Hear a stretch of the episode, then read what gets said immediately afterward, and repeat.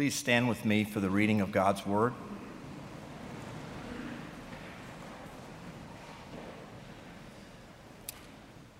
Psalm 25.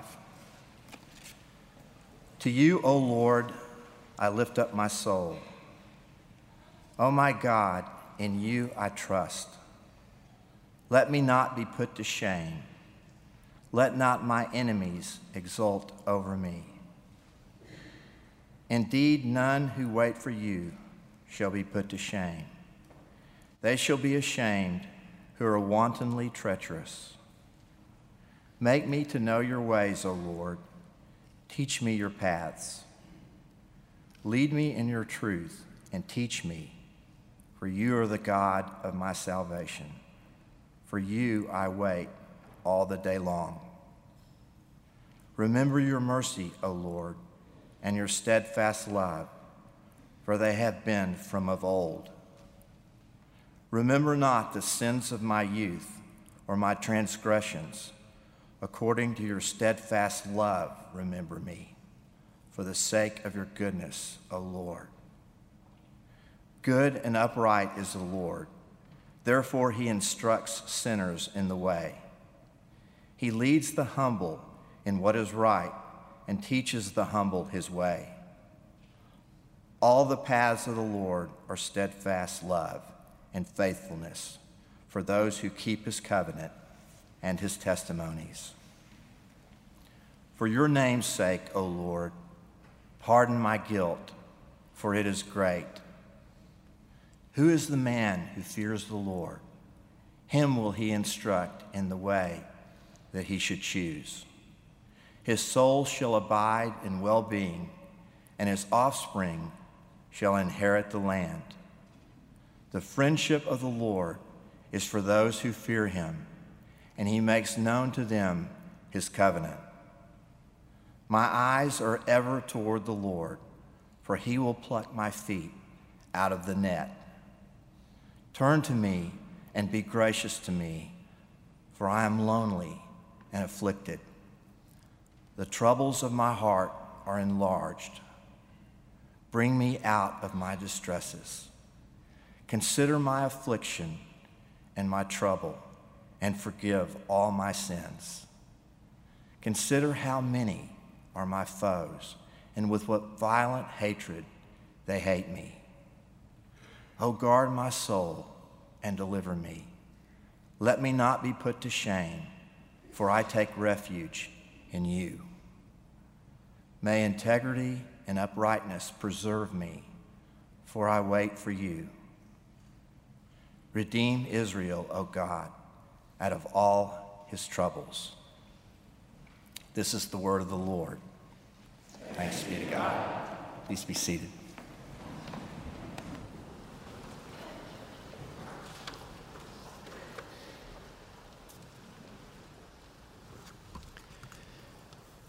May is a big month for our church, for us as a people, for me as a family begins with really at the end of April, my fourth child, third daughter's birthday. Her name is Esther Kate. She just turned eight. It's easy for me to remember how long I've been in this current position because of her birthday. She was born just a few weeks before I was installed as senior pastor. I remember when the men downstairs began to meet her as a new nursery member. Gail Emerson would announce, Esther Kate is with us today. And the men didn't hear that. They heard extra cake is going to be with us today. And they came forward looking for that treat. It's true, it really happened. Mother's Day is coming in May. Does anybody know when? When? Yeah, next Sunday, don't forget.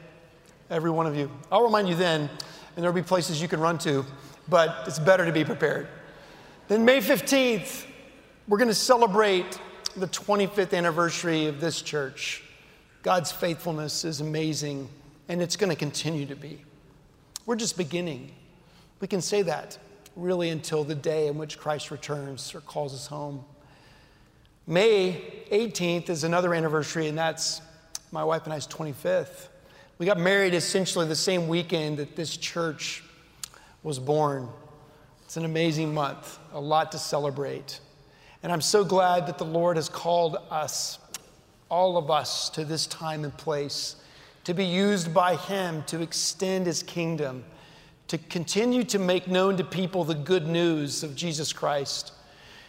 You see, the world continues to offer the lies. The enemy continues to offer the lies of a, of a false reality, of something else that will make you pleased and happy. And as we watch it unfold before us with horror, uh, we need to be encouraged that this is nothing new. God has seen all this before. The cycle of sin, oppression, deliverance has continued since the beginning of time. But the Lord is not finished. And He's going to finish His task. He will complete that which He has started. And the God who ordains all who are going to be saved also ordains the means by which they are saved. And that is our God using His people to draw people to Himself. And what's going to happen, I believe, is that as darkness begins to become darker, as people begin to turn even more and more and more away from the Lord, their lives and the lives of those they're leading are going to be impacted in a very destructive way. And not all, but I believe many are going to come to the realization that this doesn't work. I need something more. And there will be answers to that. But the one answer will still be offered, the one ultimate answer, and that is that Jesus Christ, the same yesterday, today, and forever, is the way, He is the truth, He is the life. We do not need to fear the darkness because we are filled with the one who is the light of the world. And because of that, compassion must consume us for those who are living in darkness. We must really seek the Lord's face as a church to say, How do you want to use us to make this good news known? In our neighborhoods, in our families, in our places of work, in our schools, in our areas of recreation, whatever passions we have. And I believe God's going to do that. And we as a church need to be prepared to open these doors, as we've been saying we are doing for 25 years, to all who would come who need Jesus. David wrote the song that you just heard. One of the reasons I love the Psalms is because we can connect very quickly to what the psalmist is saying or what the psalmist is singing. I want you to think about David for a moment. David was the king. He was a man born with a lot of brothers, brothers who treated him poorly, who rejected him. He experienced the reality of going to deliver goods to his brothers, and then he stood between two armies, both which were mocking him. One in which he was on the side of, the other was the enemy. He went and confronted a giant who also mocked him. And then, by God's grace and for his glory, he took the giant down. What a man. He was only a boy then. But then, called into King Saul's service not long after that, King Saul began to pursue him to kill him. He ran for his life. One day, he's anointed king. The one who slayed that giant is now slayed by lust. Up on a rooftop, when all kings are at war, he looks where he shouldn't and he keeps looking. He then calls for this woman to come to him. She becomes pregnant.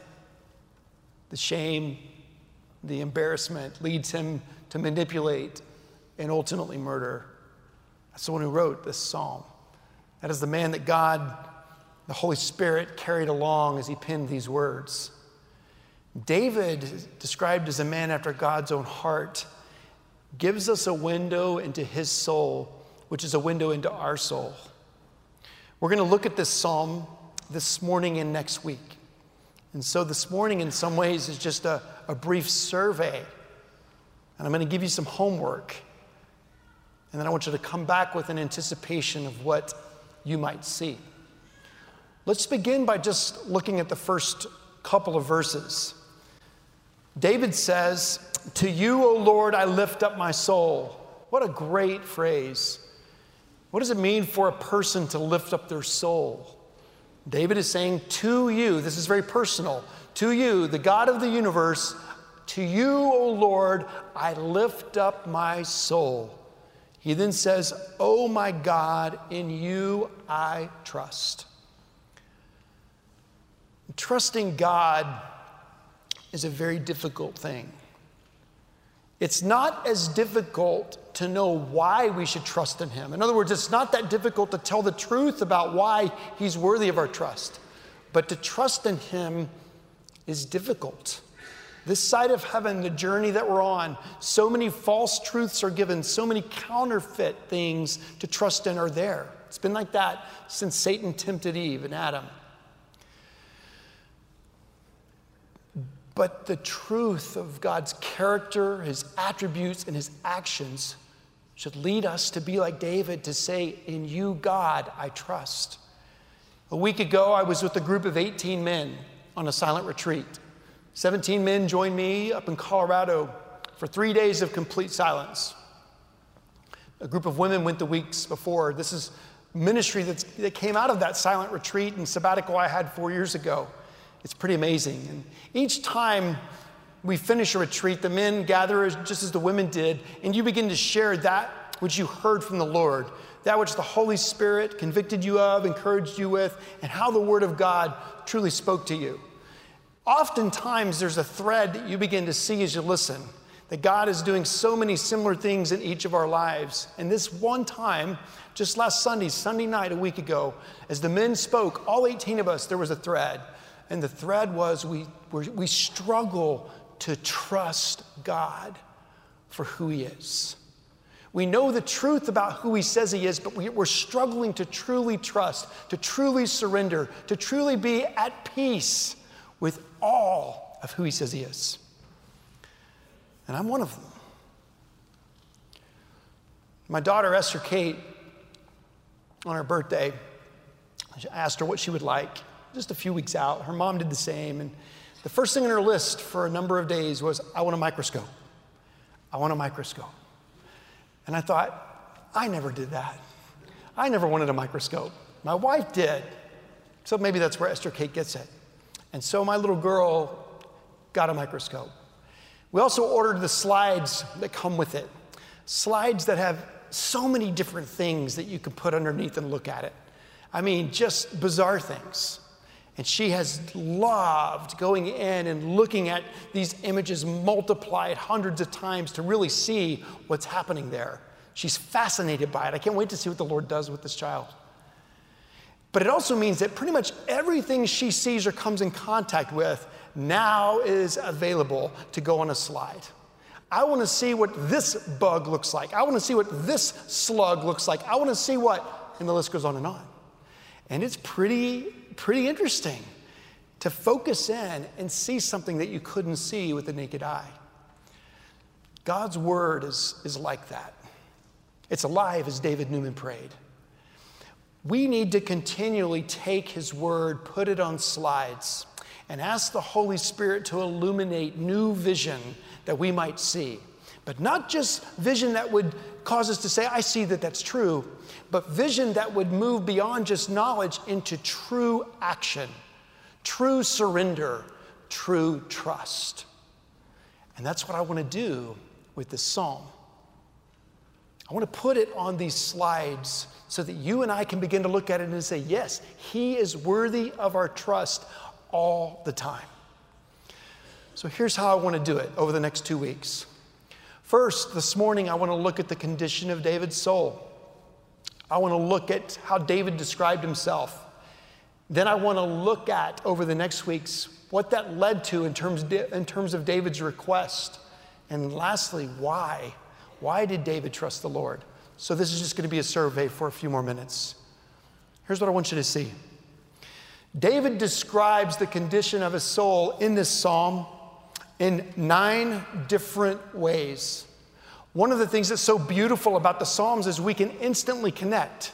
So here's what I want you to do I'm going to read the descriptions that David gives of his own soul, the soul that he is lifting up to the Lord.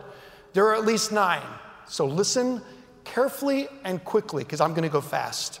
Number one, the condition of a soul is that he is in conflict with his enemies. That's verses 2, 14, and 19.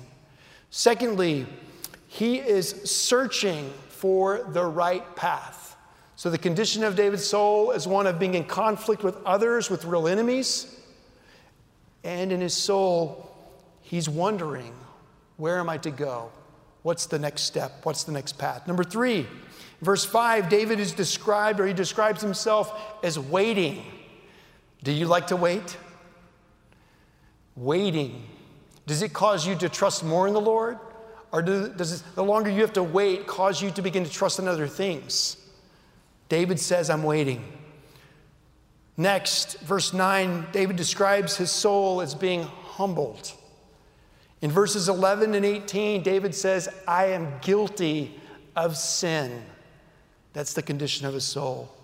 Verse 15, David says, I have been trapped.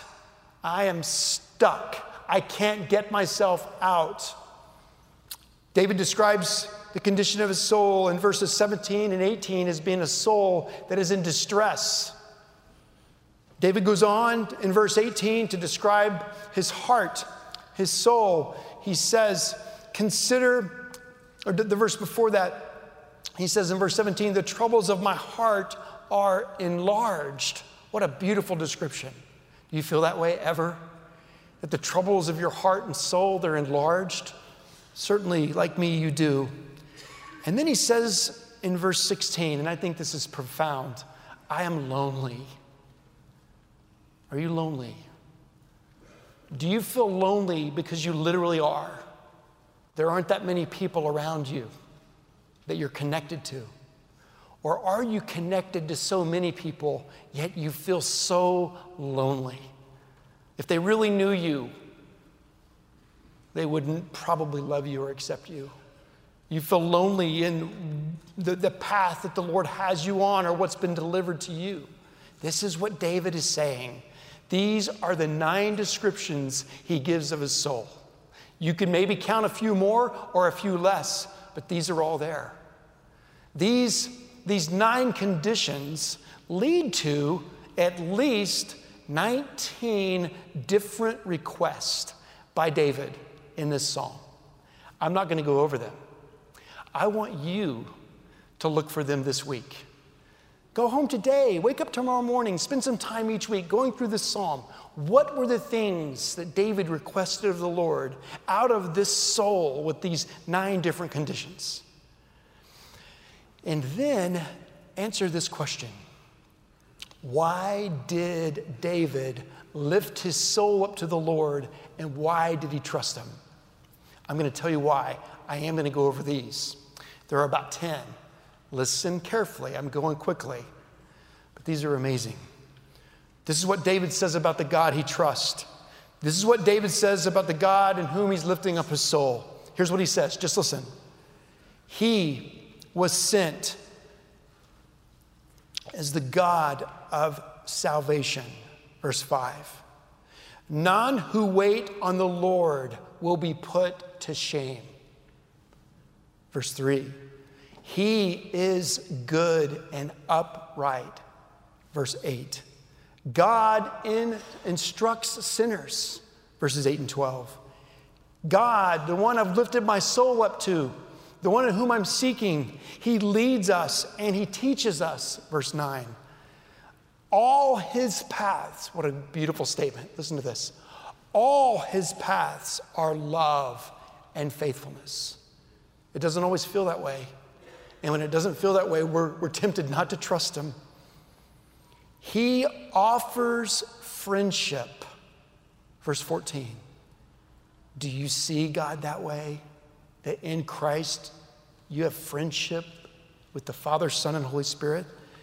Lastly, verse 15, He sets us free from the trap. When David wrote this psalm, he was trusting in the promised Messiah to come.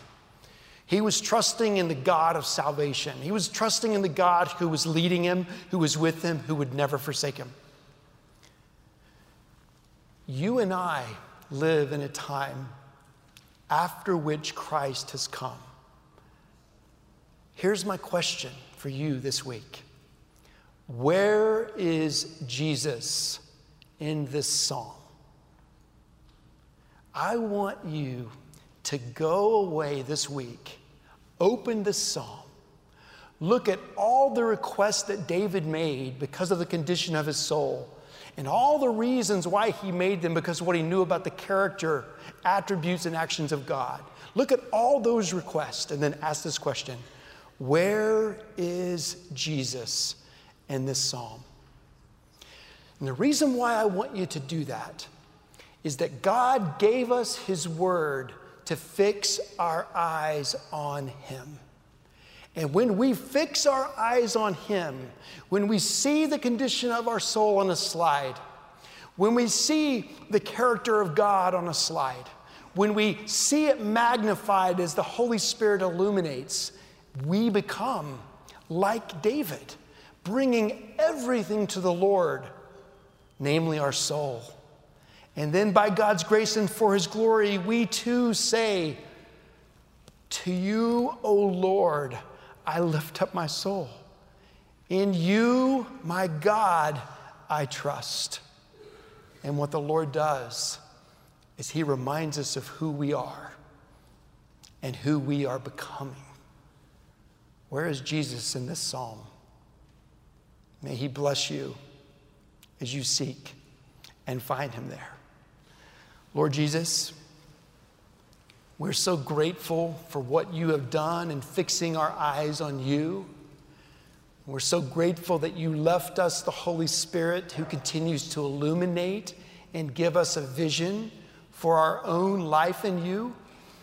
But I also thank you, Father, that David's focus wasn't just on himself. He prayed and sang at the very end of this psalm Redeem Israel, O God, out of his troubles. His focus wasn't just personal, but it was also corporate. All around us, Lord, in this sanctuary and beyond these doors, people are in trouble. They feel what David felt, and we want to point them to Jesus. But Lord, we must remember that we are dependent upon you to give us that vision and to lift our eyes. Fix our eyes on Jesus now, we pray. We love you and ask this in Jesus' name. Amen.